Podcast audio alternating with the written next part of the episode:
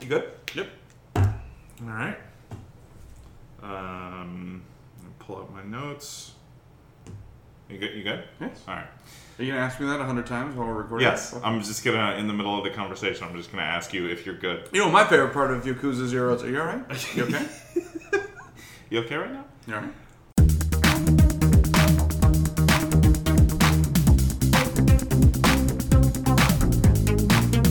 Welcome Good Games Podcast. My name is James, and in for Leo is the wonderful Zach Romero. Thank you so much for having me. Yeah, I'm, an I'm so happy you could help us fill in. Uh, no John on this episode either. He has not played any of the Yakuza games, which is what we're going to be talking about today. And you are a Yakuza expert, Zach. I wouldn't say expert, but I would say certainly major fanboy. And I'm almost disappointed we didn't have John in on this, Uh-huh. just to really kind of throw it to him, having no clue what the hell we're talking about. Right. Like, just be like, oh, what do you think of Majima's uh, plight as a character in the series? And just have him be like, I don't, I don't know. What That's is." my favorite part of having John as a host. Is Right, his just to throw uh, it to him. Just throw him in the deep end. That's basically the Exactly, the show. exactly, yeah. Toss John in the deep end. That's that's his role on the cast. Just throw John in the deep end. But uh, yeah, so we're talking about uh, what Yakuza 0 more specifically. Specifically Yakuza Zero, but I figured we could talk about a little bit about the entire series and how because I, I feel like Yakuza Zero is not only for people who have not played this series, it's not only the best place to start, but I'd argue the best game in the series. Now it's interesting that you bring that up because okay. Uh, I wanted to. I agree. First of all, let Mm-hmm. me say that. Secondly, I wanted to try to relate this to film in some way. Okay. I don't know if there's really an example of this where like the prequel because Yakuza Zero was originally released in uh, 2015 in Japan, Right. 2017 uh, worldwide, Right. and is the precursor to a series of games that has been uh, going on for over a decade. So they start basically from scratch, go with this prequel to introduce new fans to the series and kind of be a good introduction point. Um, and as as you pointed out, it may in fact be the best game in the series. And so, as buck wild as it sounds, that would be as though when Phantom Menace came out, it was hands down the greatest Star Wars movie that was ever made in the Right, series. Like right. that's what we're talking about here in terms of mind-boggling. Like, wait, wait, wait, wait, wait. The prequel is the best game? Are you kidding me? Mm-hmm. But I mean, they had a lot of hindsight there. They had a lot of ability to be like, well, here's all the best parts of the later entries, which were arguably our best. Right. So now we've polished it, and now it's the best it's going to get. bring him back, introduce the characters, and but but while we're introducing the characters, let's sprinkle in some of the stuff we know the fans love from the later games. Exactly. Now, to further extend your film analogy, uh, the tone of this game is something I've had trouble locking in because it's all over the place. Now, So, what- so I've I've put some thought into this as well. Yeah, if I yeah, was going yeah. to explain this game to someone, the, the the Yakuza series yeah, in general, if I for was- people who haven't played it, if I was going to explain it, especially with Zero, because Zero takes place in the late '80s, right? I would say picture in your mind Grand Theft Auto Vice City, the Good. size and scale Yep. of that game, mm-hmm. And the main story is the film Scarface. Yes, yeah, However, the Mm-hmm. twist is that any mini game involved in it is Mario Party. Right. That is really the best way to describe this, I think. I described it a, a couple of weeks ago. Uh, we were talking, I think, to one of our other friends who has not played this game. I described it is as if um, the Shawshank Redemption and the Fast and the Furious were all one movie. Just the, it's the same movie. Right. Like it, it- there's no. And it's still two and a half hours long. It's still a Right. regular movie, Yeah, but, but- it's both those movies. That's a that's great way to put that's that's what the tone of this game feels like. It, but it nails it nails the like super duper like ultra dramatic serious parts as well as the like goofy bullshit. But like nothing feels dissonant there. Like That's true. That I think is the magic the, because the be- magic is there's like these wild extremes in tone that somehow work.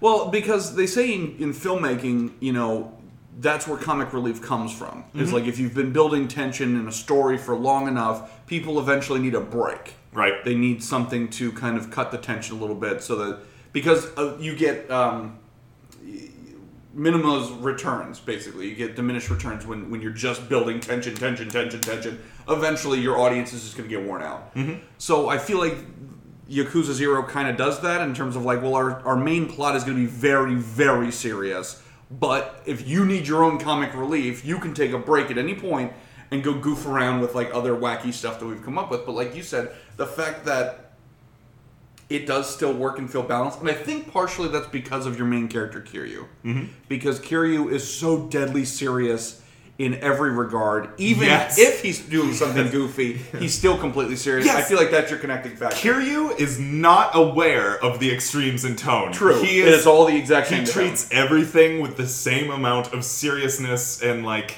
whatever. and conviction and just Yes, down he, the middle. he treats mini games like one of my favorites, the pocket racing mini game. He treats losing in that the same way he treats like losing a fight to one of the yakuza rivals or Right, something like true. that. It's the same expression. It's the same emotion that he has. Yeah, and yeah, I guess that's probably the connecting factor. It's Yeah. just the fact that even if the situation itself, because everybody always talks about the karaoke mini game in this game, Uh-huh. um, which is basically just a regular rhythm game, uh, like Right. Mm-hmm, Guitar Man or, or Rock Band or any of those games.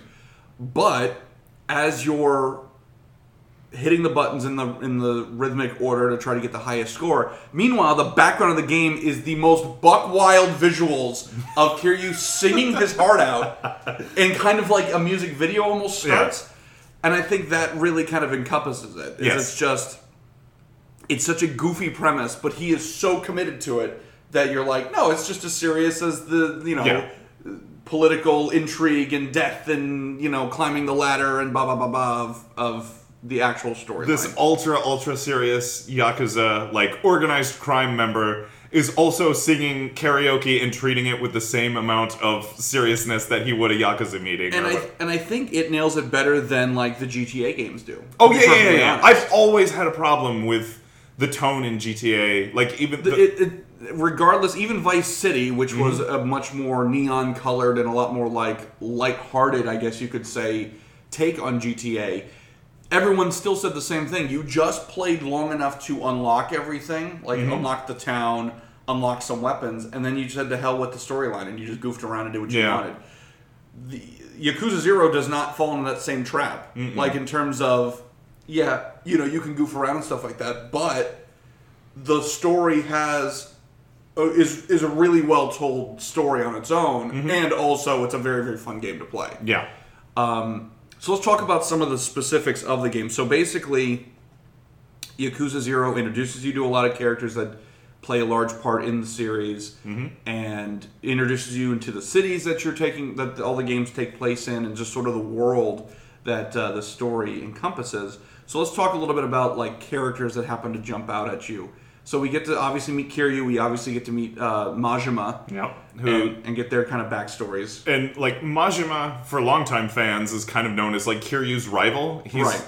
just obsessed with fighting Kiryu, but in this game you actually you're playing as Majima. So um, and it it really delves into what makes Majima tick. It as- gives him a lot more depth as a character. yeah, yeah, yeah, yeah, yeah, yeah. Um, and so he's in charge of this kind of like he, you get to really see an, another side of this world that they build through Majima because Kiryu is always sort of an outsider. Mm-hmm. Even in the you know Yakuza hierarchy, he's always either trying to get out or he's like, well, I don't really do the same things. Like I don't really kill people. I like I'm kind of an outsider in that series. And it's so funny because it seems like those two things are fundamentally at odds because Kiryu is a person with like a really, really strict moral code Right. that he holds above everything else, but he's also a member of organized crime.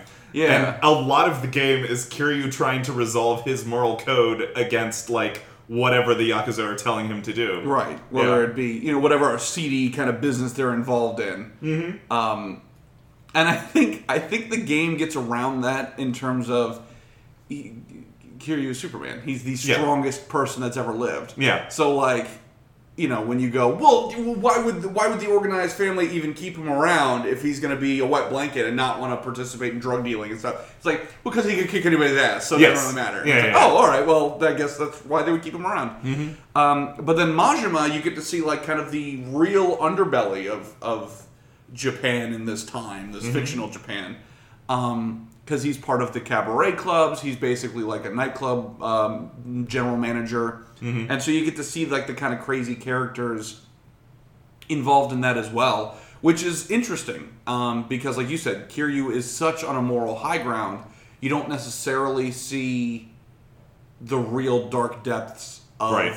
that sort of like living fast crime kind of you know lifestyle choice whereas Majima is just in, in the is neck deep in it basically That's interesting. I never. You're, you're right though. They use Majima to explore the seedier side of the because you never get yeah. there because Kiryu doesn't judge anybody and Yeah. so, and is tries to keep his hands as clean as he can so you're not you're never really going to come across these same sort of characters in any more than just like oh it's a boss like go fight them Mm-hmm. um so I was thinking about some of the things that are maybe um, some criticisms that people have of this game Okay. Uh, spe- uh, That's specifically fair. zero Because I, I, as we, as anyone listening to this can tell, uh, you and I are pretty big fans of this game. But I think it's fair to be uh, a little bit critical of Yakuza Zero. So I've as heard, good as it is. I've heard criticisms about the, um, like not necessarily like the leveling up process nef- necessarily, but like the skill tree sort of Mm-hmm. Okay. Mm-hmm. system and things like that. That it's a little confusing.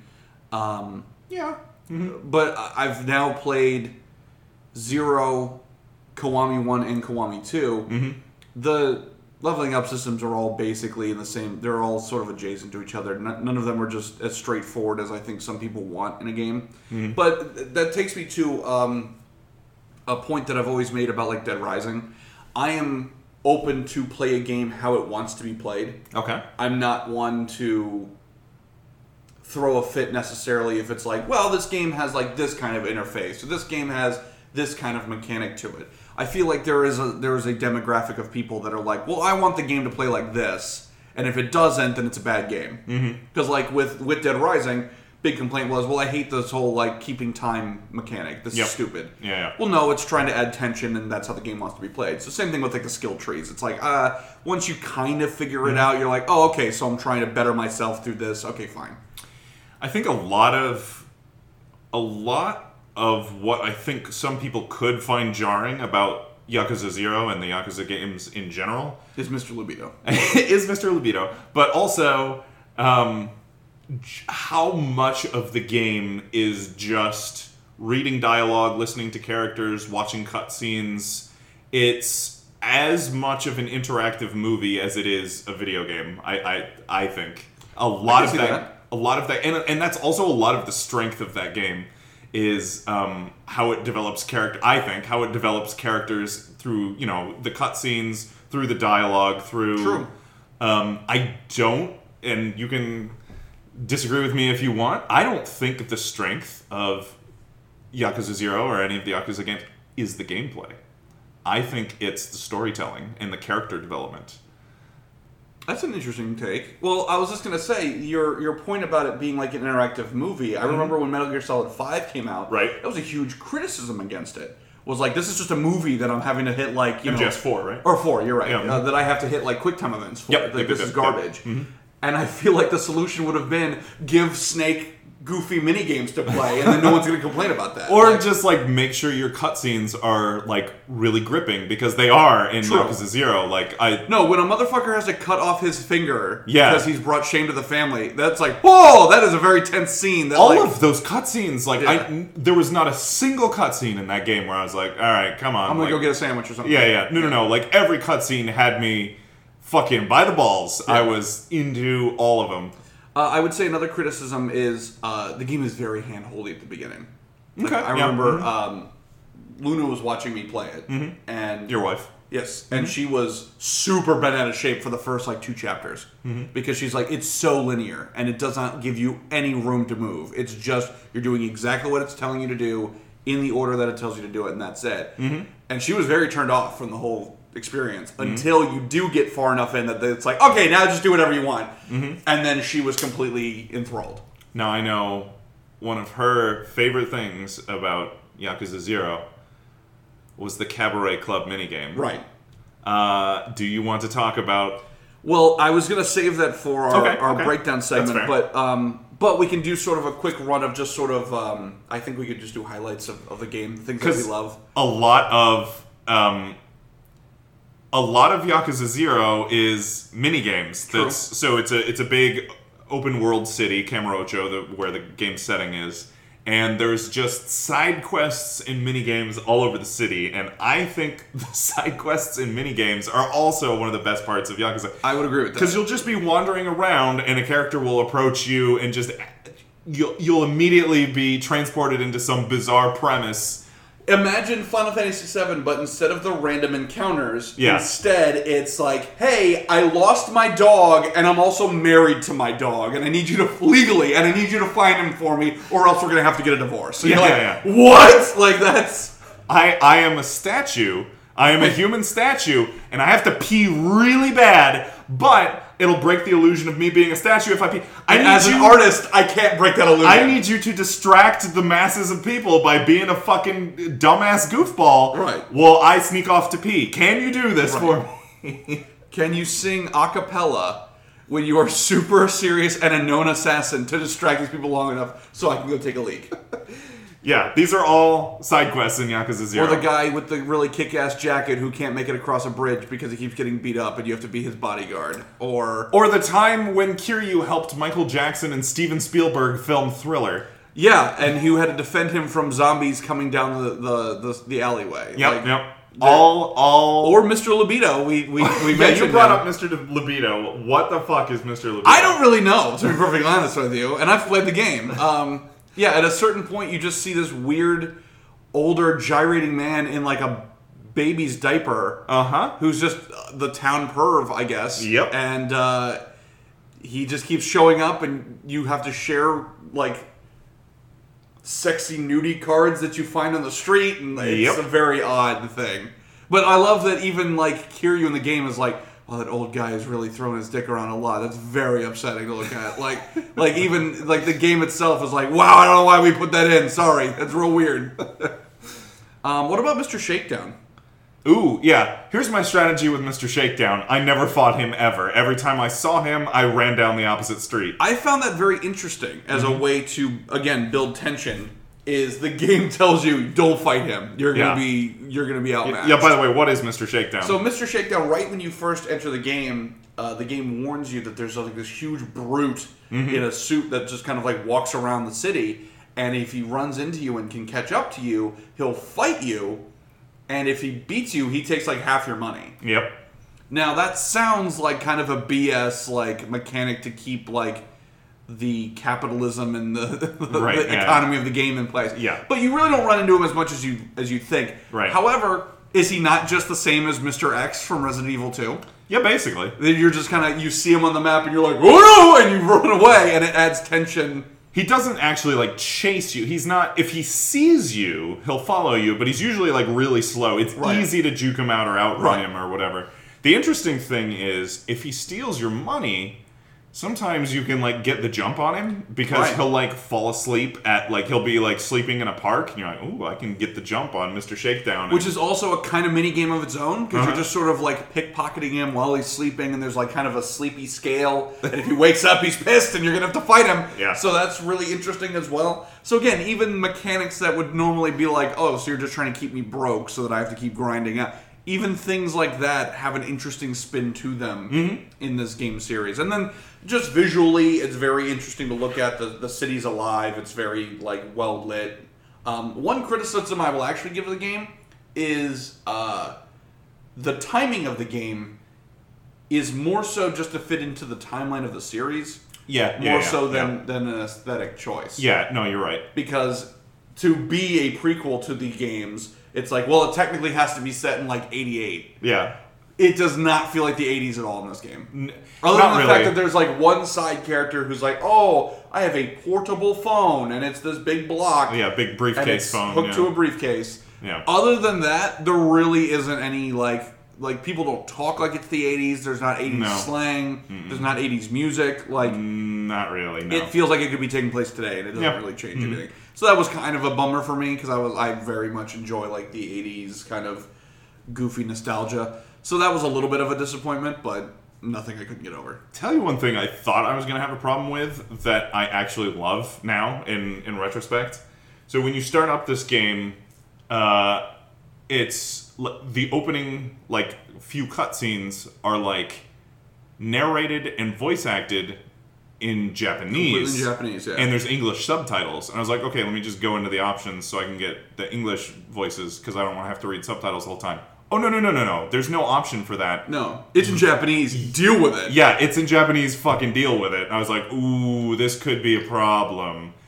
I now that I've finished this game and I've played other Yakuza, I cannot imagine playing this game with English voices. And I know one of the upcoming games is going to have a fully As, as localized an option, yeah. with full English voiceover. I think I'm going to go in, disable the English, enable the Japanese. I can't imagine this game because so much of this game, like, so much of this game is about Japan and Japanese culture and the Yakuza and all that stuff. It feels very appropriate that all of the characters are speaking in Japanese. Like, it, Right. it would, I don't know, there would just be something jarring about listening to it in English, and I can't imagine anyone's voice. The voice acting, like obviously neither you you nor me speak Japanese, Right. but like how good the performances of these voice act- like the performance comes through, even though you It don't. transcends language. it transcends language, absolutely. I and Kiryu and Majima's voice actors do such a good job. Actually, all of the voice actors right in the game. No, do all the, such, the the high ups in the in the crime Yeah. family. Oh, like, God, yeah. There's some really dramatic performances, Mm-hmm. and it also helps that the graphics are great and they really capture the emotions really great, well. yeah. Mhm. Um, but I agree. Like I can't even imagine. And also, you know, if you've ever watched like Asian horror films or anything like that with the English dubs, it's never the same. It's never the same. It's Right. always like, uh, yeah. that doesn't sound as good as it probably or doesn't quite match the the performance so why even bother mm-hmm um, i'm trying to think of some other options here so yeah like i said the game in general is just so much fun to play uh, the hand holding in the beginning is a little annoying but once like i said once the world opens up then it's it's an absolute blast um, the I, I don't really have much to complain about to be perfectly honest. Uh, the storyline is great. The mini games are are well worth the price of admission, and also because it was a prequel, it, it didn't seem to ever be at a huge price point. Like they knew it's a shorter game. It's like if you play it straight through, it's something like I want to say it's like 12, 15 hours, something like that. If you play just the story, no side quests, um, it's a relatively quick game, but it's definitely one where you can make your own fun. Definitely. The- And there's so many goofy characters and, and weird moments. And then, yeah, so you're going through this whole story and you're finding out about Kiryu and Majima. The only real, I think, hard criticisms that we had was the biggest obstacle and the biggest um, downside of this game, of Yakuza Zero, is that it has to act as a prequel Okay, what do you mean? because when you get to the end of the game Mm-hmm. and you're fully committed and invested in these characters, there are certain leaps and jumps that the story has to make in order to fit in with what's coming up in the first game. Do we want to have a spoiler threshold so you can be specific about what you're talking about? Yeah, probably. All right. Um, if this game sounds amazing, you should stop listening to us talk about it and go play it. Uh, you can skip ahead to our top five discussion We'll later put- in, the, the, show. description, we'll put what time the top five Yes. starts. Yeah. Yeah. Yes. Yes. Yes. Yes. Um, also, if you've never heard of this game, it's not totally your fault. Um, Sega Oh yeah, does- that's true. Don't feel bad if this is all news to you. I was I was just about to say this game's amazing. Sega does a terrible job up until recently of marketing this game in the West. It it has previously just been like, ah, this is all about Japan and the Yakuza. Let's only uh, localize this and sell it and market it and whatever in Japan, and they've ignored. And also, let, let, let's. I want to be clear about this. You don't have to be a Japanophile to No. enjoy this game. No, no. That I- would be yeah. like saying like you can't enjoy GTA unless you're an Italian stereotype. Like, no, this is just a very fun, interesting game to play, and it's very affordable, especially Zero, because they knew it's just a prequel. So it was like I bought mine for like thirty bucks new. So Mm-hmm. it's it's a very affordable game, and you're getting a lot out of it. So So definitely go play that shit right now. Uh, this is your spoiler warning. From here on out, we're going to be discussing specific details of the game's story. Uh, uh, probably discussing how the story ends. Yeah. So if you don't want to hear that shit, stop listening. three, two, one. Okay. Spoilers. So yeah, so at the end of the game, Majima has kind of gone through this wacky adventure, and it revolves around this girl who he clearly has feelings for. Makoto. Yeah, this blind woman, Mm-hmm. and she somehow comes out of the story alive. Right. And then the elephant in the room is like, well, in the rest of the series, Majima is batshit crazy. Right. How do we get to this point? And then the game doesn't really give a good reason. It's just sort of like he goes, I don't know, man. I feel like I should probably be pretty crazy now, and that's it. Yeah, the the job of from a narrative standpoint, the job of Yakuza Zero is to introduce these characters, which um, both Kiryu and Majima are kind of just blank slate Yakuza at the beginning. Yeah. they're they're nobody special. Kiryu, I mean, later on, Kiryu goes on to have this reputation as being this ultimate badass. Right. he's the dragon of Dojima, or whatever. He is not that at the beginning of the game. He's just a dude in the Right. Yakuza. Same, more or Like a less. grunt, He's a grunt. More or less the same thing with Majima. The narrative lifting that Yakuza Zero has to do is get these characters from introduction to where they, you know, become later in the series. Uh, so, like, you need to show Kiryu being a badass, and you need to show how Majima has this tragic or uh, what you have to take Majima from blank slate Yakuza point A to being batshit fucking insane later in the Yakuza series and just being Kiryu obsessed. Right. He's just fucking obsessed with Kiryu and wants to fight him, wants to Show that he's better, and uh, maybe wants to bang him. I don't Could know. be. He's just Kiryu obsessed, and I think that's a double fail on. Like, I, there was nothing in the story that their paths don't really cross. no. So there's no real reason for him to be obsessed with. they kind of sort. I think Majima gets Kiryu's business card at Yeah. one point, but then that's not really like a jumping off point for Majima to be like, "Oh my god, I'm I I Here's want the to know." Goku to my Vegeta. Like, Yeah, yeah, yeah, yeah, yeah, yeah. And then number two, yeah, his ending, although very dramatic and very tense, Mm-hmm.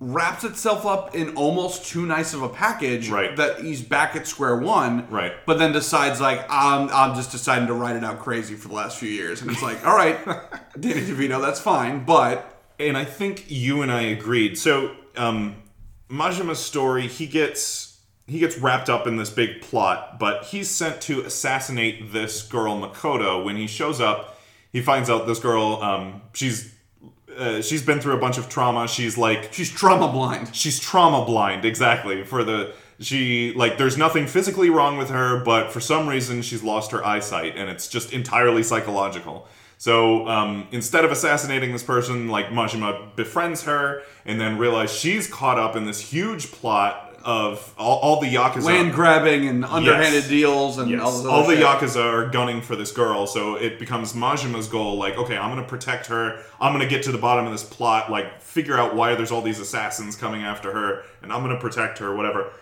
But at the end of the story, she comes out unscathed. Uh, I think it would have been.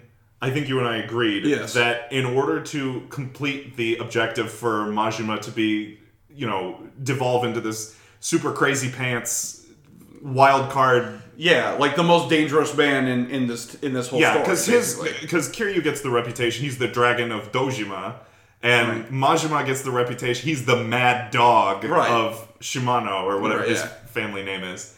Uh, in order to get there, I think Makoto, this person that Majima had sworn to protect and definitely had feelings for, I think she needed to die. Oh, 100%. She needed to die. because then it's an ultimate failure for Majima, and Right. then that breaks him, and now this Yes. is why he can rebuild Yes. himself Yes, as yes, like, yes, yes, yes, well, yes. I'll just never feel again, and I'll just be a crazy person, and then yeah, I'll run into this again. And I wanted to see.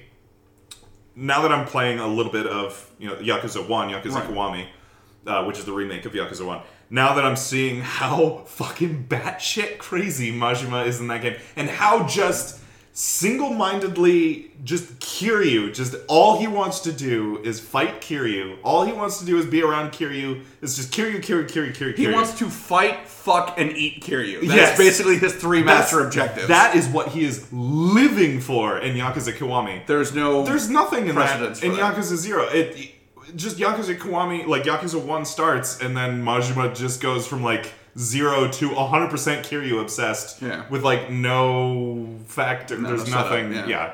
And then, uh, and we also talked about how the amount of death that Kiryu sees as a character, Yeah. should have made him into Yes, Majima. yes, like, 100%. like everyone Yeah. he's ever known, loved, or even shared eye contact with dies because of him in some way. Yes, and yet yeah. he's just like. Oh, that's life. It's a very strange thing. Like, okay, like, why, why aren't you crazy? Um, Yeah, Kiryu should have been the one broken at the end of that story. Yeah. yeah. Um, I was to say any specifics that now that we're in the spoiler zone that you want to discuss as like favorite moments. Obviously, I can't remember his name. The the guy who basically is Majima before Majima with the Oh, blood yeah. boners and the Oh like wanting to kill people. There's Yeah. some really insane characters introduced in this game, and Yeah. then same with um, cutscenes, like the the scene where that character and Majima Mm-hmm. are going to fight in the club for the first time, and Majima's like, "Well, I'm the general manager. I'm not fighting anyone in this club." So then the guy calls the cops on himself, like, "Hey, there's a crazy person here, and he's got a knife. and He's gonna fucking kill everybody. It's real. It's real bad. You should tell the owner." Well, now you gotta fight me. Like, okay. Yeah, like that is Majima. That is what Majima. There should have been like some kind of fusion dance or something like that Yes. done to like Yeah, yeah. in bra- in- some some reason Majima was inspired by that crazy Right. behavior. Yeah.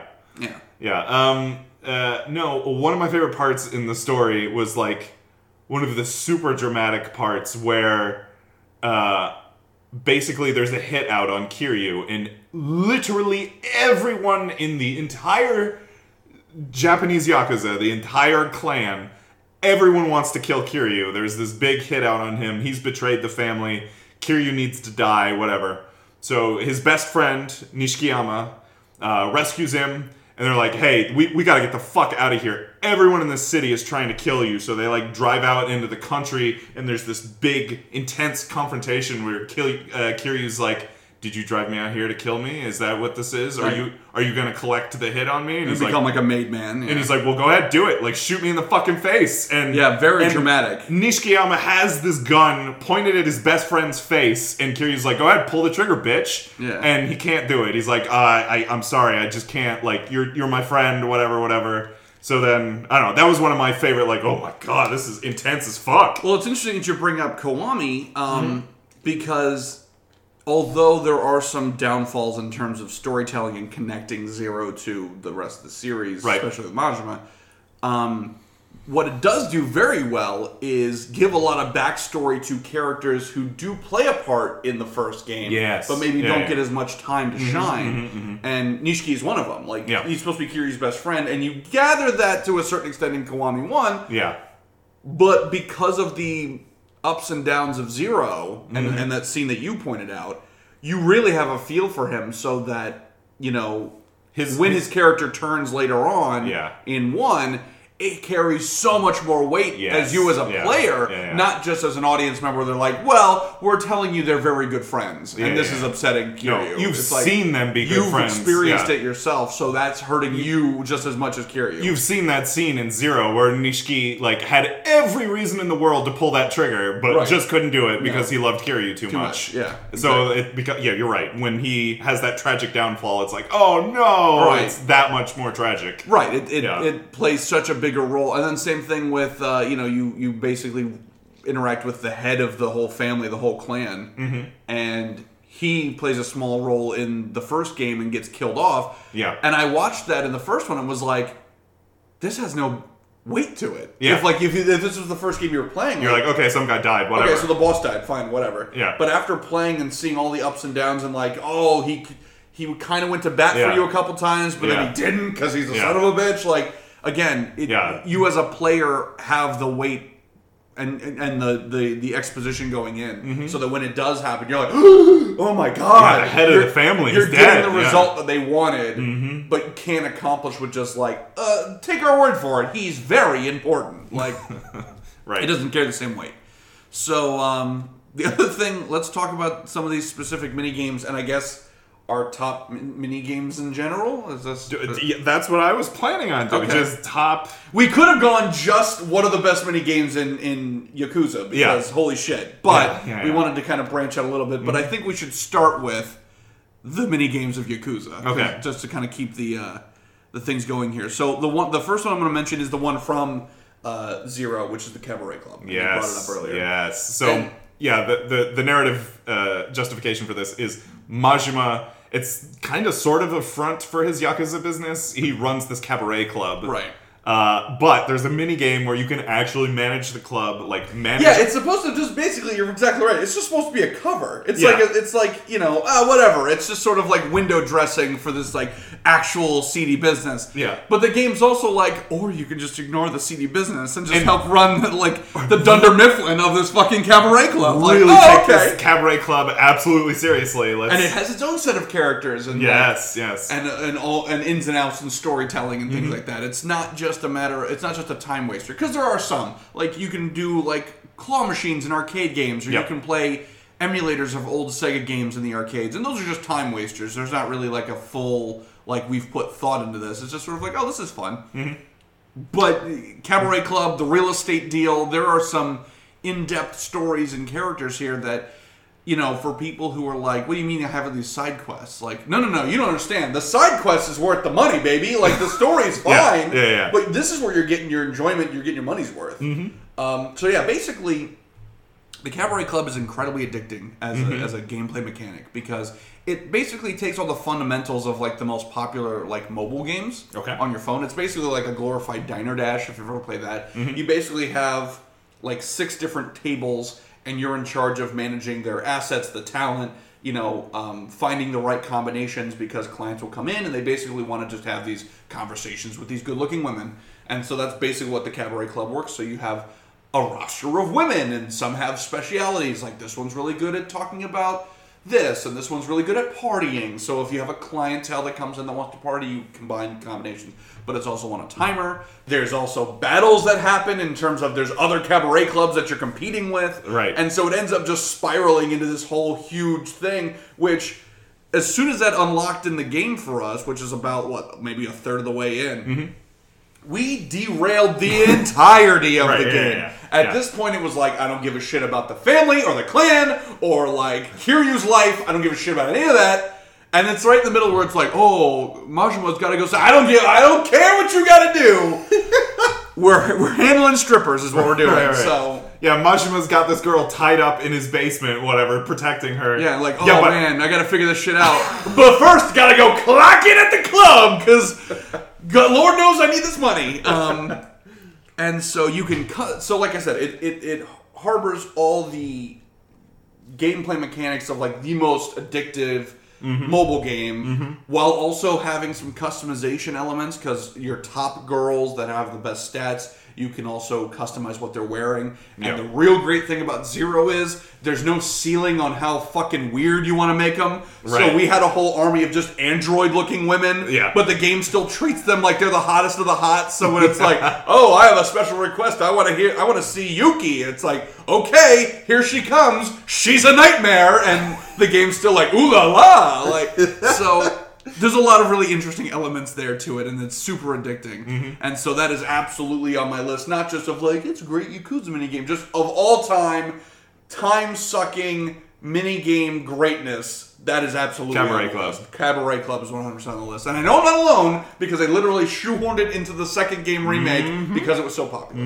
now I got really into the pocket racing minigame. Yes. Um, which is um, Mini slot car racing. it's yeah, it's mini slot car racing. So you have you throughout your journey in Kamurocho, you can find all these different car parts. So you can get like different tires, different bodies, different uh, I don't know, whatever, different Engines and engines and, frames gears and- and, frames, yeah, yeah, um, and different.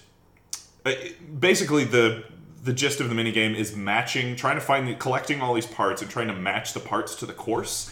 Which that is the most mind blowing part of that mini game for me is not the typical racing mini game Mm-hmm. where it's like you gotta race around the track and is your engine fast enough? It's like yeah, the racing aspect is very minimal. You're just kind of like it's going on its own. You're almost watching it. Yeah, Yeah. yeah, yeah.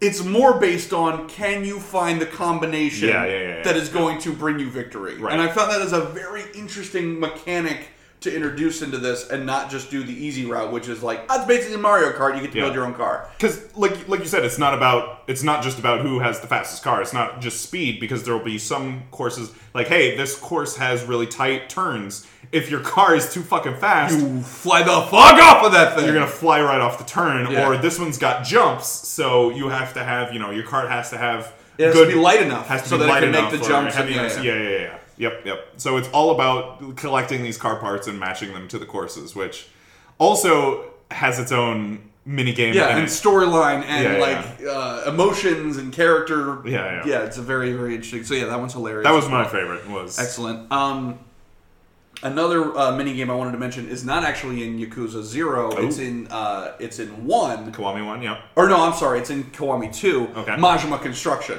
Oh, which okay. is basically a tower defense game where um, you have certain uh, assets that you're trying to protect, and you have these different, um, I guess you'd say like soldiers in the field, Mm-hmm. but they're all characters in the game. So your main one is Majima, and so he's got like crazy stats, and he can like kill a bunch of people, and so you're just sort of building up, you know, your armies essentially and reinforcements, and it's sending wave after wave of enemy, and you have to protect it and all that, and there's different power ups. So again, it's it's basically the the mobile game that we didn't cover in Cabaret Club. Here's the way to cover that one. It's Yeah, like yeah. your tower defense basic game, and so that's fun. And really, again, it's the window dressing is what really makes that because a tower defense game is a tower defense game, like whatever. Mm-hmm. But it's Majima Construction. It's his construction company. So a he refuses to wear a shirt. He's only shirtless with a hard hat on. Which is just a, an amazing visual already, and then B, when you, every time you you win a round, you make it through the the waves it does a little cutscene of whatever your team was, Mm-hmm. all standing proudly, singing the Majima Construction like theme song, while Majima just like slam dances in front of them. And so it's a very great reward system in that front of like, yes, I could watch that a thousand times. Thank you, game. I'll play it again. Um, so that's that was another winner for me in the mini games field. Do we want to transition into talking about our top five mini games? Well, those are two. That was literally okay. two oh, of my oh, top oh, five. Oh, oh, oh, okay. Um, so you were already counting. That was five and four. That was five and four. Yeah. All right. So I'm gonna start with my five. Well, uh, can I do an honorable mention? Okay. Yes. Yes. Yes. yes, uh, yes, since we're still on the topic of Yakuza. Yeah. Uh, the telephone talk in, in Yakuza 0 Mm-hmm, so they talk about uh, in the late '80s that there's like telephone clubs, which is basically like phone sex places, but Right. you're supposedly connecting with other live people, and uh, the idea is to like hopefully meet up and hook up at some point. Okay. Um, however, how the game treats it is it's a basically like a Mad Lib yeah. with all the choices around just sort of floating around the screen and you have to pick and shoot what you want to say but of course to add the difficulty level the best answers are the smallest targets Right. and the real dumb and awful answers are gigantic so when you're talking to quote unquote a cute girl Right. and you want to ask her what color hair she has Uh-huh. and instead it's like you know what do your farts smell like is the big target that's Yeah, going yeah. around you're like no no no no no no it's so so intense for being such a silly silly concept of like well don't ask her if she's a man like that's just Yeah. like Why do you sound like a, you have a very manly voice? yeah, it's like no i didn't want to say that like Yeah, it's it's a very silly concept of like oh it's like a flirty kind of simulator game but let's turn it on its ear in terms of like oh you better not pick something stupid to say like oh no like that i thought was a, a hilarious kind of idea as well and then of course window dressing again when Kiryu picks up the phone, it's a very dramatic like mm-hmm. reveal of it as he answers and all that. Oh So, yeah, no, I love. Yeah, right now, go YouTube that Yeah, the phone, telephone club. that telephone club minigame and just watch Kiryu answer the phone. It's an amazing cutscene.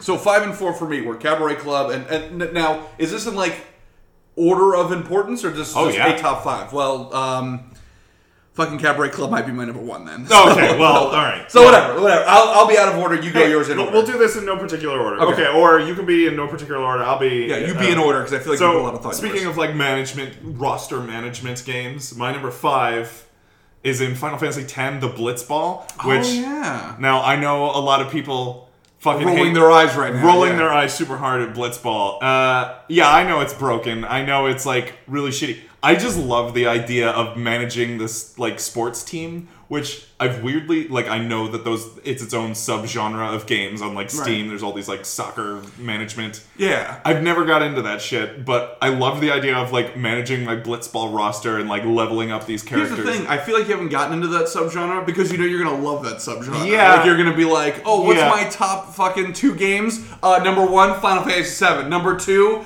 like Cricket Simulator Management 2017. Thank you very much. Like that's gonna be your new thing. Yeah, no, yeah, definitely. Because I, I don't even think Blitzball is that good of a. It just scratches that like itch of like, yes, let me be a. Asset management kind of, Of, thing. yeah, let me be this roster managing thing, which is also what makes the Cabaret Club so good. Right. So interestingly enough, uh, you mentioning Final Fantasy, Mm-hmm. um, I kind of cheated a little bit on this. I really grew to love the Chocobo raising, Chocobo racing, and Okay. just kind of the gold saucer games in general. And Fuck yes. that was yes. a huge thing.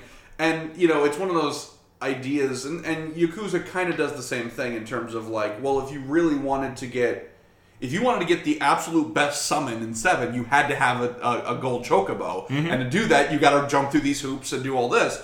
And Yakuza kind of does the same thing. It's like, well, if you want to unlock these like other fight styles, which Yeah. are absolutely buck wild, you have to complete Cabaret Club, and I think the real estate Real estate Kiryu, yeah. you have to complete those and then you'll unlock these things and so it's a very interesting mechanic to introduce as a game developer of like well we know that these games are fun but how do we convince people to come play them if this isn't their thing yeah. and it's like well you hold this basically behind you Mm-hmm. know this wall of like well you'll get this cool thing if you do this and then you play it and you go wow this is actually a lot of fun and that's kind of what i felt with the, the chocobo breeding Okay. was like it was sort of a, a necessary thing Uh huh. and then I, if I remember correctly, it's been so long since I've played that like it introduces it as sort of like a you have to do it to a certain point Yes, yeah, there's. to get through the desert. And, the- yeah, yeah, To escape the prison, you have to do a chocobo race. Yeah. right. And then also like there's a tiny bit of chocobo breeding that's that's somewhat needed to get across the one desert uh, with the the the. Well, yeah, you have to. It teaches you. You have to like uh, catch a chocobo. That's it. Yeah, Yeah, yeah, yeah. So it kind of like introduces it a little bit in the story, but then it's like ah, there's a lot of other stuff you want to do, but you don't have to. But I grew to absolutely love it. And then the Gold Saucer games were fun too. Like those I were always a blast. fucking love all of those. I Yeah. fucking love uh, the fucking uh, sword on the motorcycle Yep. game, the submarine game. I played the fucking shit out of the snowboarding game. Well, also there was the, what was the um, I don't know what it was originally called, but it was like the dungeon one where like you had to fight, Yes. and that was where they introduced the tonberries, and nothing would scare the shit out of you as a thirteen year old more than seeing just that thing spawn and then you're like, Slowly. oh my god, and you're just like throwing everything you can at it. Slowly walking towards you. Yeah, it's just to kind of poke you Um, and then instant death. Now, my number four is something I played very recently. Okay. Uh, in Kingdom Hearts 3, Oh lord. the gummy ship is all I cared about in that game. That is all I needed. Excellent. So the gummy ship is basically the the narrative conceit is that to travel to all these different Disney worlds, Sora and his friends have to construct basically these Lego ships that magically fly to all these different Disney worlds. Uh, yeah, fuck the Disney worlds. I just want to fly my spaceships around. It it it has a full 3D model editor where you can actually you you build out your spaceship and it has all these different stats so you can you know equip it with you know armor or different weapons or whatever. And then you um, when you're flying in between these disney worlds and this is actually new in kingdom hearts 3 is it's more like open world.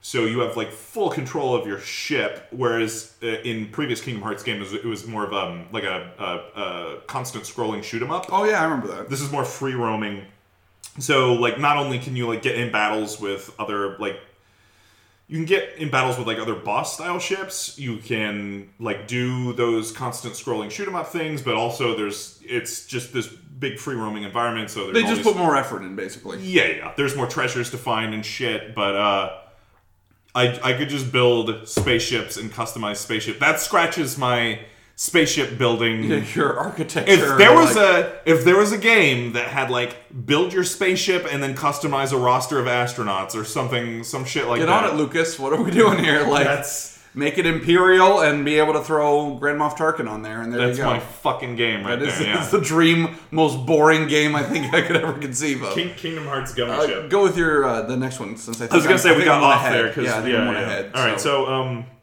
Next on my list, my number three, uh, in in there's a lot of card games, mini games. Uh, nothing got me more excited than The Witcher Three and Okay. its uh, card customizable card game, or I guess collectible card game, Gwent, which actually has a full physical release. Oh, boy. Um, they actually printed the actual like in-game Gwent cards. There's a physical release of Gwent, which I have.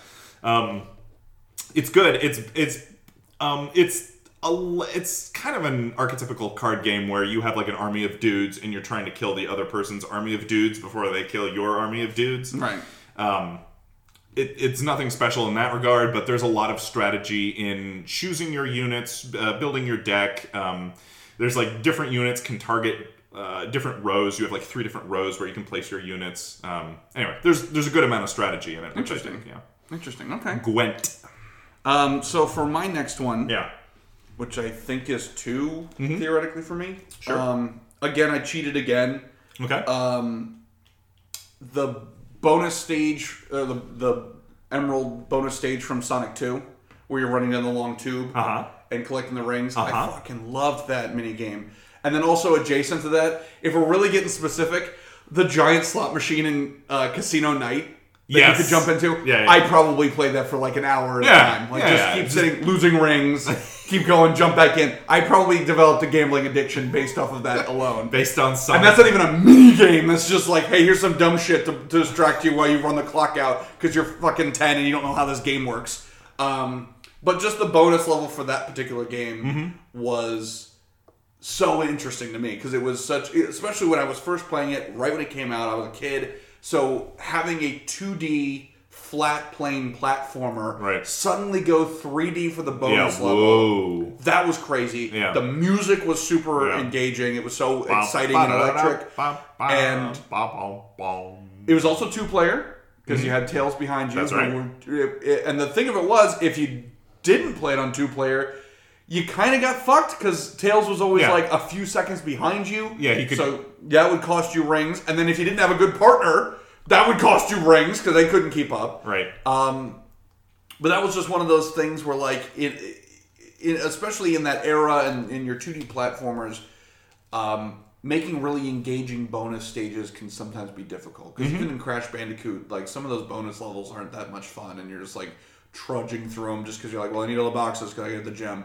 Whereas with Sonic, even when they got really tough in that second game, because, you know, some of the emeralds, it was just like, hey, nothing but bombs. Um, it was still so exciting and so bright and colorful and so well made that like even though the frustration was there as soon as you hit that checkpoint it'd be like ding dong and then it had a little glow above it you're like oh hit the brakes go back i gotta play this. So that was like one of the most engaging kind of mini game of its own. Um, and i know that they've uh, I, I didn't love the one in three as much where you had like the pin pinball kind of Yeah. goofiness. I didn't like that one as much. Yeah. Um, and I know that they've kind of come back around circle with some of the new releases to kind of try. I was gonna say, that. I cannot believe you didn't mention Mean Bean Machine in Sonic again, Mania. if I could just cheat and be like, my favorite mini game is this other full game that I loved as a child, then I would have done that. But I felt guilty being like, oh hey, you know what my favorite thing is? Playing Galaga in the middle of like this other arcade game from another game from a couple years ago. Like it's well, not that really counts because you can play like um, uh, what Space Harrier inside Yakuza. That's or- what I'm saying. Like that would be that, or like off-roading, or whatever the hell it is, or Yeah. Virtual Fighter. It's like that's not really a mini game. It's a a, it's a full game. game. that you're playing in another game. But what we're talking about is in Sonic Mania, after you play through spoilers for Sonic Mania, I guess, after you Right. play through the equivalent of what Chemical Plant Zone in um, Sonic Mania, you just play Mean Bean Machine with Dr. Robotnik. Yeah, it's sort of like your end of the level boss there. Yeah, instead of fighting a boss, you just play him in Mean Bean Machine. And I think if you get a certain amount of the bonus stages, you unlock it as a full game. To yeah, play. which I, I remember when the Nintendo Switch first came out, they were um, selling like Puyo Puyo Tetris. Yes. Puyo Puyo Tetris is like a standalone. It was like if it was like forty or fifty dollars. It was like a standalone game.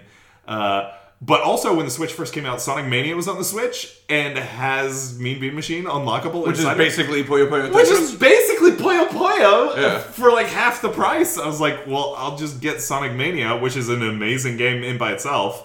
and Uh, also, if I really want to play Puyo Puyo, I've got an option. Exactly, and you can play it two player. Like, um, Uh, yeah, it's That's basically true. just a That's full smart, version. smart consumerism. Yeah, that's right, man.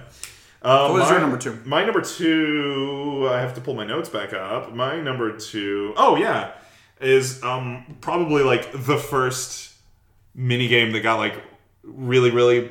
I don't know. It's the first thing I think of when I think of like a game with a mini game, which is fishing inside of Ocarina of Time Very true. which um, there's a bunch of things I love about that fishing minigame. The first thing is I think it lends the world of Hyrule in Ocarina of Time like a a sense of like realism. Like, okay, here's what the residents of Hyrule do when there's downtime. Like, there's this fishing hole where they can just hang out, which which also oh god if my memory serves correctly there's like a big bo- it's right like in the middle of like lake hylia and there's no way you have to like swim to get to the fishing hole so i was wondering does like everyone who wants to go fishing in the fishing hole just has to swim through this lake And- Grandpa, get your ass in the, sw- in the swimming gear and let's go. but it also serves the function like the same thing as um, the minigame the same purpose that the minigames serve in yakuza where it's a nice breakup to the like intense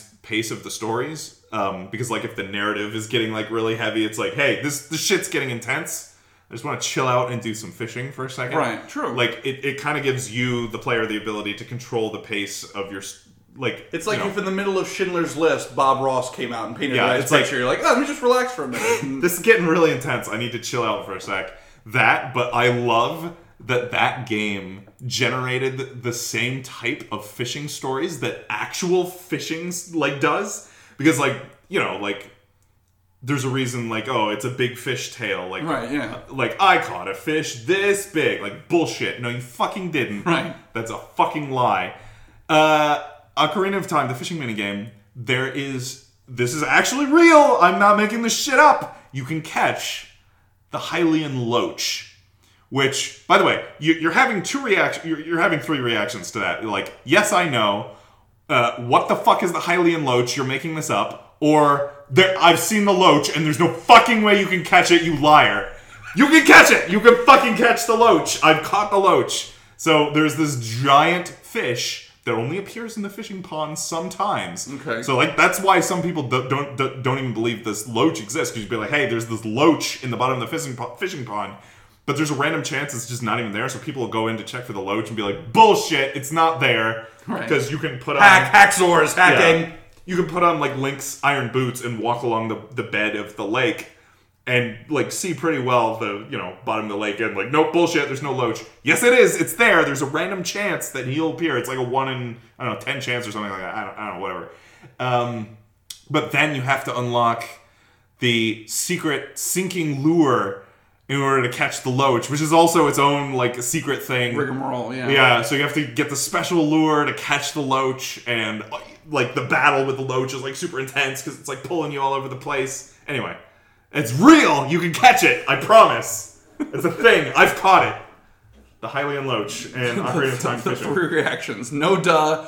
What are you talking about? And bullshit. No, you can't. So Yeah, that's, yeah, that's yeah. really any good uh, mini game should have that kind Yeah, of you know reaction. All right. So my number one, um, it really goes not so much, and it, it kind of goes somewhat in the opposite direction of what we've been talking about. Okay. In terms of like a great mini game should be a distraction and should be fun and should be somewhat lighthearted. Mm-hmm. Um, this was the opposite of that for me, but I put so much time into it that I remember more distinct elements of it than the actual game itself that it was buried in.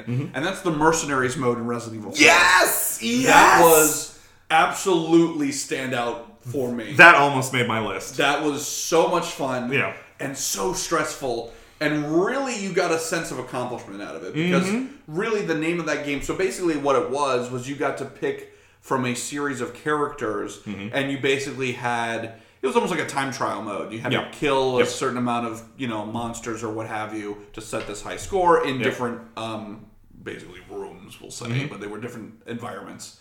Um, and so you could unlock other characters if you did particularly well and ba ba ba ba. But it was basically very rarely in mini games do you do I feel that like I'm getting better in terms of skill. I always feel like there's just a lot of luck Right. involved in certain mini games. And this one was a lot of skill. Like you had to get really good in terms of A, knowing the layout, B, knowing the strengths and weaknesses of the character you were picking, like what was the best strategy, where where should you go? Because it was somewhat open, Mm-hmm. so you could make mistakes and be like, oh, I took the long way to get around here where all these enemies are. And so I just remember pumping in so many hours Yes, into working same. because I had to unlock Hunk and I had to unlock Wesker, Yeah. and holy shit, and I don't want to play as Ada because she's slow. Like I just there was all this effort put into that. I had a killer high score with Hunk on the Oh, I- on the like the like harbor dock. That's the one I remember most is the Yeah. harbor area Yeah, because yeah. I remember um, there was like a door to go inside that they Yeah. that a ton of them would uh, blockade again and like keep busting the door open and just like kick the shit out of somebody and slam the door so that they couldn't bum rush you basically. If Mm-hmm. you if you made them open the door, then it bought you a moment to breathe to set up your next move. Mm-hmm. But yeah, no, Mercenaries for Resident Evil 4 was like absolutely the most paramount. I remember really, really focusing and dedicating that because I wanted to unlock these other characters, and it was just a very interesting. You know, it's basically like, oh, well, we're just going to take the action pow pow elements of the game and boil it down to like its most tense and most exciting elements. And so I thought they did a great job with that. Yeah. No, the reason that makes Hunk so great, by the way, here's a little tip. Here's a little strategy tip. Hunk starts out with a ton of ammo because he's got that submachine gun, but he also should silence his cell phone because Right. he's not being very professional on this Right. podcast. But he also has a uh, his like action, quick time action. Once he stuns a zombie, He can snap that neck, baby. snap their neck, which kills them instantly. But more importantly, it's a really fast animation. Right. So you can you're not burning a lot of time. So you can like- Because uh, Leon had like the, the German suplex, which Yeah. took forever. yeah, yeah, yeah. Um, I don't remember what Krauser's was. I don't either. And I want to say Wesker's was like the big power strike. Yes. So Yeah, his, his took a his uh, spread out in a good wide variety, but Hunk's was absolutely the, the quickest. Mm. Yeah. And you could chain them. Like you could snap a neck, stun, Yes. snap a neck, stun. That's snap a exactly what my strategy was. Stun, snap, neck. Stun, snap, neck. Stun, snap, Oh, neck. Yeah. hunk. Yeah, yeah. God, go play some mercenaries. my number one favorite minigame. Uh, you brought this up earlier. Uh, going back to the Final Fantasy series, and the best, my my call for the best video game minigame is the Battle Square in Final Fantasy VII. That's what it was. Okay. the battle square in the golden saucer here's what makes the battle square so great um so Because so many games have like gauntlet runs. right right But this was a whole different thing. no so the great thing about the battle square was uh, it had like a push your luck mechanic so it was a series of fights but after each fight there was like a roulette wheel that spun that had like just a bunch of bad shit on it so after each fight there would be a random thing that would happen to you that was bad. It was like hey your health just got cut in half. Hey your level just got cut in half. We disabled all your magic materia. We're- you're not allowed to use items anymore. Like you can't attack. Like and it was and these things stacked. So battle after battle. So you know you, you can't attack. Next battle you can't use magic. Like ne- oh, like oh fuck. Like what am i going to do now? And it just kept stacking and stacking. So there was um uh, a push your luck mechanic so after each battle it'd be like hey you want to keep going or you want to call it quits like this is getting pretty intense um, which is also one of my favorite mistranslations in the original version of Final Fantasy VII. It would be like, do you want to keep going? The two options were yes or off course. With Oh, I remember. Yeah, that's I'm gonna keep going off course. Yeah, that was very odd. Um, uh, but the reason uh, this this mini game was so great was um, w- one of the weaknesses of um, like a lot of turn-based battle systems where you have like a customizable roster is you can build and this is especially true in Final Fantasy VII. You can build one strategy or one like or a couple strategies with characters that can defeat anyone, right? So like you can equip Cloud or you know somebody else on your roster with the best materia. You know you can have the auto counter, you can have the magic counter, and you can just make your your party so great that like it doesn't matter who you're fighting, you're gonna win. The thing that's great about the battle square is that random You bullshit. could you could have the absolute best Yeah. of the best, and that still does not guarantee exactly, victory. Exactly. Like that thing, hey, that great materia you had, disabled now. Like, can you think on your feet? Like, are you, can you, you know, develop strategies on the fly to cope with all this bullshit?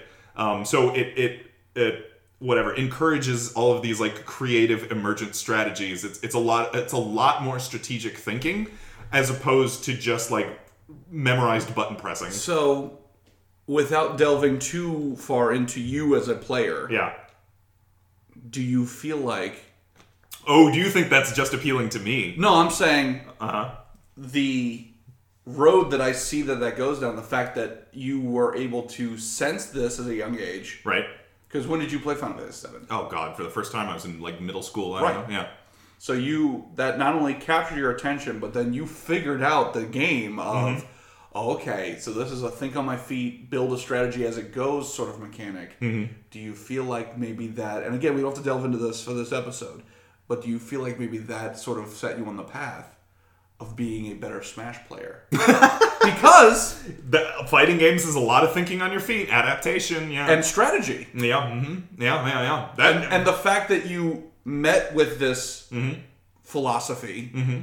in this setting and you rose to that occasion mm-hmm. opened you up to adaptation of Man, that that's- in other in other ways because for instance when i ran into that i went fuck this shit i'm out of here and that was that Okay. so perhaps the fact that you were able Okay. to read into that and rise to the occasion suddenly put that as a tool in your repertoire Man, to go that's- like, oh, I know how to adapt quickly and build a strategy It's as a I go. very interesting psychological analysis. To build the plane as you fly. Yeah. it. Yeah, That's very interesting. that's another episode. That's I, another yeah, topic I don't. another episode. I don't know how to answer that, but yeah, the, the combination of the like think on your feet strategy and the push your luck.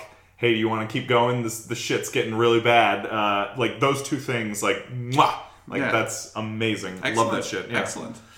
Um, What a great set of mini games. yeah, with, those are some go play those mini games. Exactly. Um, so uh, we usually have a tradition at the end of the show. Uh, all of the hosts can uh, endorse or recommend, you know, a, a movie, a game, some music, you know, an activity, a product, whatever. Uh, I'm gonna go first. I'm gonna recommend some music to you. Oh, excellent. Okay. Uh, this is some music I know you've heard before. Uh, there's an artist on the internet known as Neil Cicerega Okay. uh, who does remixes and like um I- what- well, there's a genre that was really big a couple years ago. Yeah, uh, yeah, I know you were into that this. were just mashups. yeah mashups yeah But usually, what that is, and the, the the game of it is, oh hey, I found two songs that share the same BPM, yeah and now I've put them together. which is really easy to well I- Not really relatively easy, but relatively easy it does not necessarily automatically mean like that there is artistic intent. It can be very Right, yeah. robotic. exactly yeah Neil Cicerega, on the other hand, yes yes that same philosophy, but also, hey, here's some weird clips from like Home Improvement that I've put in here, and here's this weird layer cake of noise and music and elements and references. that and, takes on a life of its own yeah, Like, that tells love- a story almost. And Yeah, well, I love his like. So you said there's like two, um, like a lot of the the mashups, the whatever less creatively ambitious mashups will just take two songs with a, a similar beat and mash them together. Uh, Neil takes two like, well, some of his songs he's take like two themes and mash them together. He mashed together the theme to Psycho, Alfred Hitchcock's Right. Psycho, the like ba ba ba ba Yeah. with uh, Love Shack. Uh, so it's like this like, but it, it, it's like the B-52's Love Shack reimagined as like a horror theme, which is like really interesting. But also he does um, some of my favorite tracks by him are just called Piss and Shit. yeah, There are two yeah. different tracks. One's called Piss and one's called Shit. And he's taken these pop songs, like really ultra catchy, like pop song. He seems to have an affinity for like late '90s, early 2000s pop, which Yeah. is probably I'm. He's roughly the same age as us, so Yeah. probably when he was growing up, what was popular when he was growing up, and mashing them together. so yeah, it's just these pop songs that just mash together, take on a new life and new meaning of their No, own. there not. Never have I had an artist where multiple listens I've caught another Yeah. weird sound Yeah, bite or another element. Yeah, yeah. He also has an obsession with Smash Mouth. Right, which was very popular. Uh, yeah, Yeah, one of the most popular mashup things. and He- memes. Yeah, yeah, yeah, general. yeah. He has a particular obsession with uh, somebody once told me. Yeah. Song by Smash Mouth. Yeah, To All-Star. the point where All Star. Yes, thank you. he has I think three of these albums out. They're called uh, the Mouth trilogy. There's one called Mouth Sounds, Mouth Silence, and Mouth Moods was the third one. I think Mouth Silence. Every single track on Mouth Silence has either um, either has Smash Mouth's All Star, or maybe I'm thinking of Mouth Moods. I don't know. Either has one of these albums either has All Star like mixed in it somewhere, or there's a reference to it, or there's you know in the metadata if you like explore the song. Well, yeah, two of them were um, either the the All Star was in it, or there was like a reference to it or something like that. But then the uh, I think it was Silence. Uh huh. There was no All Star in it at all because people assumed that he was Yeah. like pigeonholed. We're like, oh, you can't do it if you're not Yeah, incorporating. basically Smash his Mouth." first album was all Smash or Right. All Star. Yeah, and so he was like, "All right, I- all of these songs will not have any kind of Smash Mouth reference in them." But then, like the track order Yeah. spelled out All Star, and like in the metadata of it. So like he's, Somebody once told me. yeah, he's putting Yeah. so much thought and craziness into this. There's so it's an one, excellent choice. One of the songs I mentioned earlier, "Piss." There is like a beat where it's like, which is somebody once told me in Morse code. Yeah. I was like, that is amazing. yeah, Like, no, it's really buck wild. yeah, Um, yeah. Uh, Annoyed Grunt is a favorite of mine Mm-hmm. because that has a definite like at the apex of that song. It definitely is like a wall of noise. But there are so many things going on. There's um, Disturbed and there's Home Improvement Yeah. sound bites and there's um, in the summertime and Yeah. uh, there, there's so much going on. There's video the game apex of it. sounds Yeah, and like yeah. The Simpsons. Yeah, so there's so much going Austin on. Powers. So it's one of those things where like the more you listen to it, the more you're like, uh, was that was that Yoshi sound from Yeah. yeah, yeah, yeah. So uh, it's, it's so weird. Also, I'd recommend Smooth, which is a mix of Michael Jackson's Smooth Criminal, Criminal uh, Santana's Smooth, Smooth, yes. so, and the Barenaked Ladies. Um, uh, no, it's not one week. What's their? Or is it? No, it is one week. Yeah, yeah. yeah. Uh, Smooth is very good. Anyway, what what is your? So I'm going with something. I'm recommending something that I haven't even played yet. Yeah, oh, I know what Uh, this is, and we I'm super excited We were about it. watching in preparation of this episode. Yeah. We were watching some other Yakuza stuff, and so the same development team, sort of, Uh-huh. kind of. That, Yeah. that has made the Yakuza games is now making what they call like a spin-off, Mm-hmm. but it doesn't really seem like a spin-off narratively. It just seems like a spin-off structurally. Um, It is well, a new. It's not Kiryu. right. It's It's a new whole characters, new game and whole idea, but still takes place in Kamurocho. Right, it still has a similar layout to it, Right. I would say. But it's called Judge Eyes in, in Japan or Judgment here worldwide. Mm-hmm. Um, and James, you had pointed out before we recorded, it seems like a much more well polished. It seems like the next step in evolution Yeah. Mm-hmm. to the Yakuza games, but it's like somewhat open world. Seems to have a lot of real wacky mini games involved. I am so excited for the mini games. There's Yeah. like a VR board game mini game. There's drone racing minigames. Yes. Which drone racing was extra funny because uh, Luna, my wife, and I were at uh, a Buffalo Wild Wings one day, and it was like the middle of the day on like a Saturday, so there was I'm no ESPN, playing- right? And ESPN was playing drone racing, and we we were like, oh my god! But by the end of it, they were like, "Do you want your check or not?" And we were like, "Shut up! Shut up! Shut up! I gotta see who wins this!" Like it's so weirdly engaging to watch. Yeah. Um, so No, yeah, but, but drone, drone racing, racing, seems like the evolution of the pocket, Pocket Racer, racing, which you already enjoyed. because it's just customizing drones, which Yeah, I'm and sign me up. adjusting and adjusting your stats and what Sign you know. Do you keep it lightweight? Do you have more power? Like that kind of a Sign thing. me up.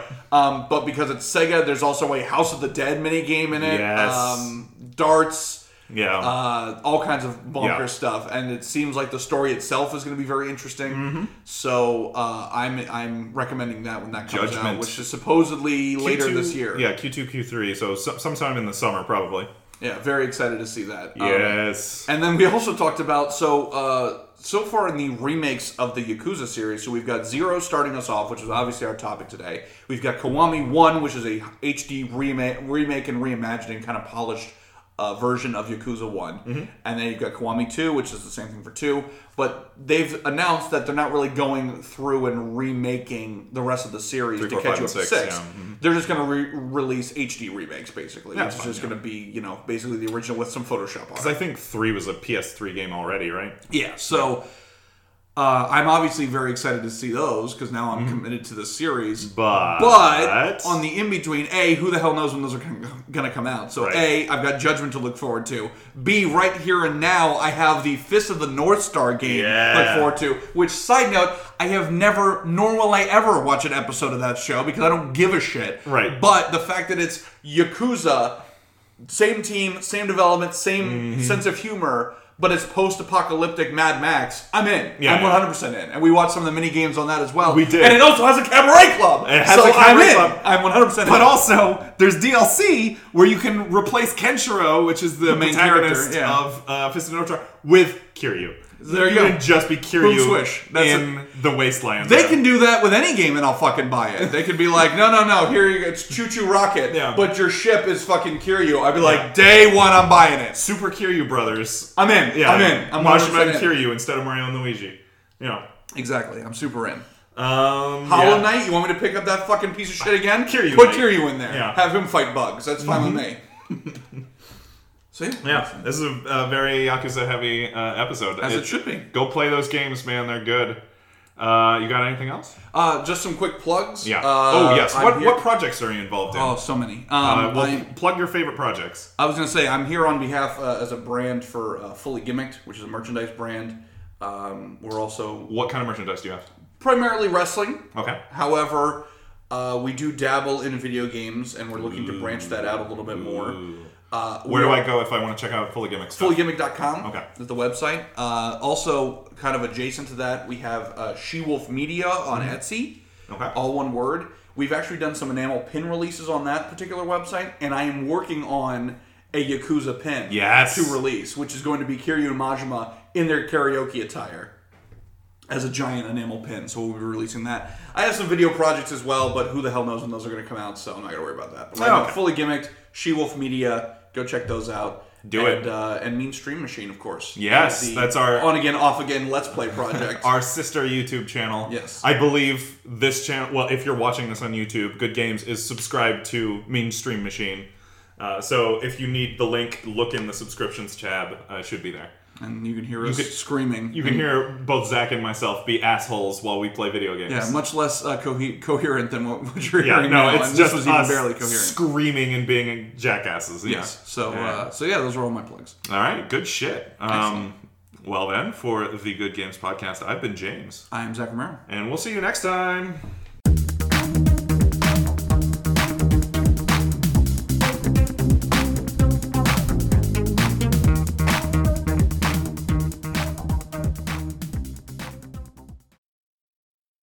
Uh, in in there's a lot of card games, mini games, and so you have like I remember Final Fantasy VIII was that was a big one that I remember. that was what not Tetramaster. Um, no, I didn't even think it had a real name. It was just sort No, of it like, has hey, it's some bullshit. Wait, it is Tetramaster, right? Yes, because I don't remember. Final Fantasy Nine is quad. Oh, God. No, Every time you keep bringing up new names, I'm like, oh, they just got worse over time. I, I forgot. People are screaming. Like Final Fantasy fans who are listening to this are screaming right now. The one in eight is it's not Tetramaster. That's nine. it's butthole. It's the one it's, in eight- It's it's uh, Yu-Gi-Oh is what it's called in eight. Uh, I have to. Look, Exodia. It's fucking Blue Eyes White Dragon Squall is what it is. um, what what the fuck is it called? I don't know and I don't care. Yeah, I know you don't care. I care. I have to see this triple triad. God Triple damn. it. Triad. Yeah. Oh, how no. Yeah.